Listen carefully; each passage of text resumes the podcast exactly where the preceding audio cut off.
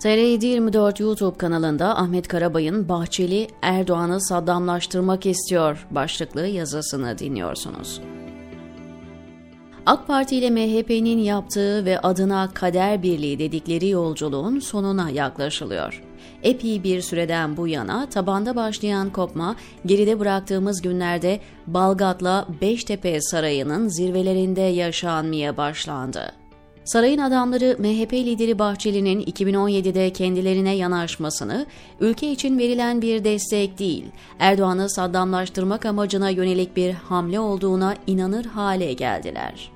Tayyip Erdoğan ve çevresi hırsları yüzünden pisliğe bulaştıklarının ortaya çıkmasından itibaren hukuku yok saydı.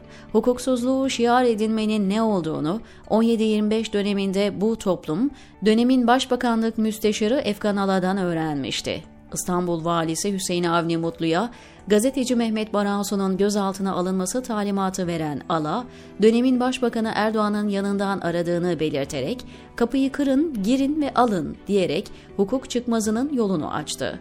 İstanbul Cumhuriyet Başsavcısı Turan Çolak Kadı'dan arama kararı çıkarılmasını isteyen Efkan Ala, bu kararı vermiyorsa savcıyı da alın demesiyle o dönem zihinlere kazındı. Sonrasında Erdoğan ve hempaları hukuksuzluğu kendilerine şiar edinince çözümü ülkeyi bir mafya devletine dönüştürmekte buldular. 15 Temmuz'sa bunun topluma kabul ettirilmesi için yapılan nihai bir hamleydi. MHP lideri Devlet Bahçeli işin bu aşamasına kadar etkili bir rol oynamadı. Bahçeli oluşan hukuksuzluk ortamının anayasal sisteme kavuşturulmasında liderliği üstlendi. Darbenin sıcak günlerinde çıkıp 11 Ekim 2016'da iki şey ortaya koydu.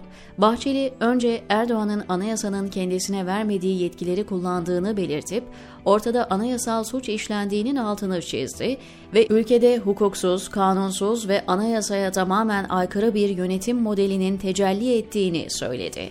Bahçeli şöyle devam etti.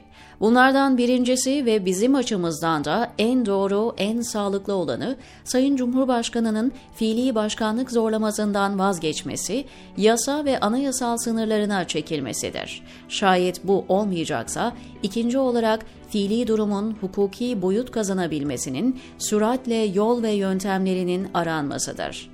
Bahçeli'nin bu konuşması Beştepe Sarayı'nda oturana o dönemde can simidi gibi geldi. Düne kadar anayasayı çiğnemekten yargılanması gerektiğini söyleyen biri, bugün Erdoğan'ın konumuna anayasal kılıf hazırlanmasının önünü açıyordu. Sonrası malum. İçine birkaç havuç konularak bir anayasa değişikliği hazırlandı ve 16 Nisan 2017'de kabul edildi. Ardından seçimlere gidildi ve Tayyip Erdoğan Osmanlı padişahlarında bile olmayan yetkilerle kendini donattı. Saray çevresi bunu kurban olduğum Allah verdikçe veriyor yaklaşımıyla yorumladı. Artık siyasetten yargıya, medyadan iş dünyasına kadar her şey tek kişinin dudakları arasından çıkanlarla yönetiliyordu. Tablodan en mutlu olan saray ve çevresiydi. Bundan sessizce mutluluk duyan birileri daha vardı. Elini taşın altına koymayan MHP'liler. Başlarda bu durum saray çevresi tarafından çok ciddiye alınmadı.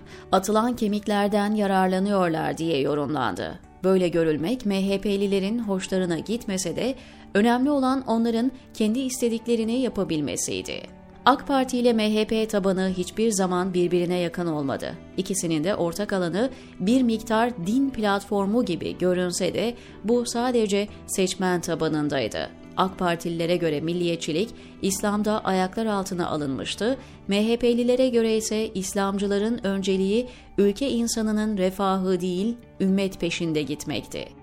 Bu çatışmanın farklı boyutlarını sizler de kendi çevrenizde gözlemlemiş olmalısınız.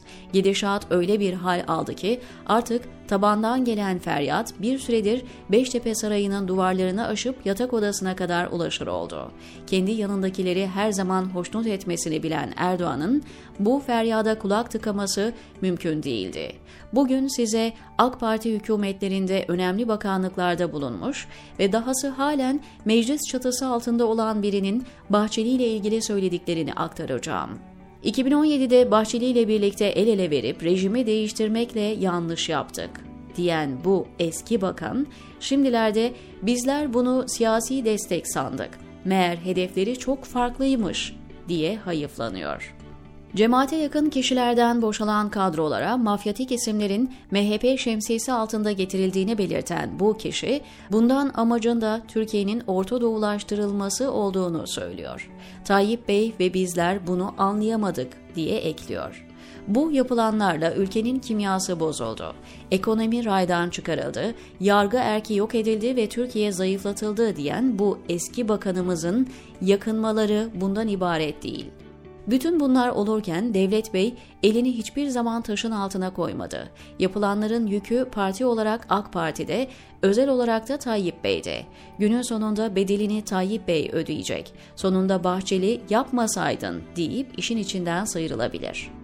MHP ile AK Parti arasındaki sürtüşme gün yüzüne Erdoğan'ın Berlin dönüşünde uçakta Hilal Kaplı'nın cevaplandırılmış konuları sorulaştırmasıyla gündeme geldi. Cumhurbaşkanı seçimi için %50 artı bir oy şartı yerine en çok oyu alan adayın seçilmesi önerisiyle su yüzüne çıktı. Bahçeli'nin Erdoğan'ın teklifine verdiği cevap haddini bil anlamındaydı. MHP liderinin konuşmasının satır aralarını okumasını bilenler neyi o anı kurtarmak, neyi stratejik anlamda söylediğini iyi ayırt edebilirler. Bahçeli kürsüdeyken salondakiler onu her zamanki konuşmalardan birini yaptığını fark ettiğini düşünüp aralarında konuşmaya başlamışlardı. Bunu gören MHP lideri hemen konuşmasının akışını kesip "Burayı dikkatle dinleyin. Kendi aranızda tartışırken de dikkatli cevap verin." uyarısını yapma gereği duydu. Su yüzüne çıkan kavganın sonu nereye varacak? Pek çok yorumcu ikisinin de birbirine muhtaç olduğunu, suç ortaklığı yaptıklarını ve dünyadaki en güçlü ortaklığın suç ortaklığı olduğunu hatırlatarak karşı tarafa katlanmaya devam edeceklerini söylüyor. Suç ortaklarının güçlü bir ortaklık olduğu tezini kabul etmekle birlikte ben biraz farklı düşünüyorum. Böyle olsaydı yeryüzündeki hiçbir suç ortaklığı bozulmazdı. Okuduğunuz yazının konusu bu değil. Dolayısıyla tekrar kendi konumuza dönelim.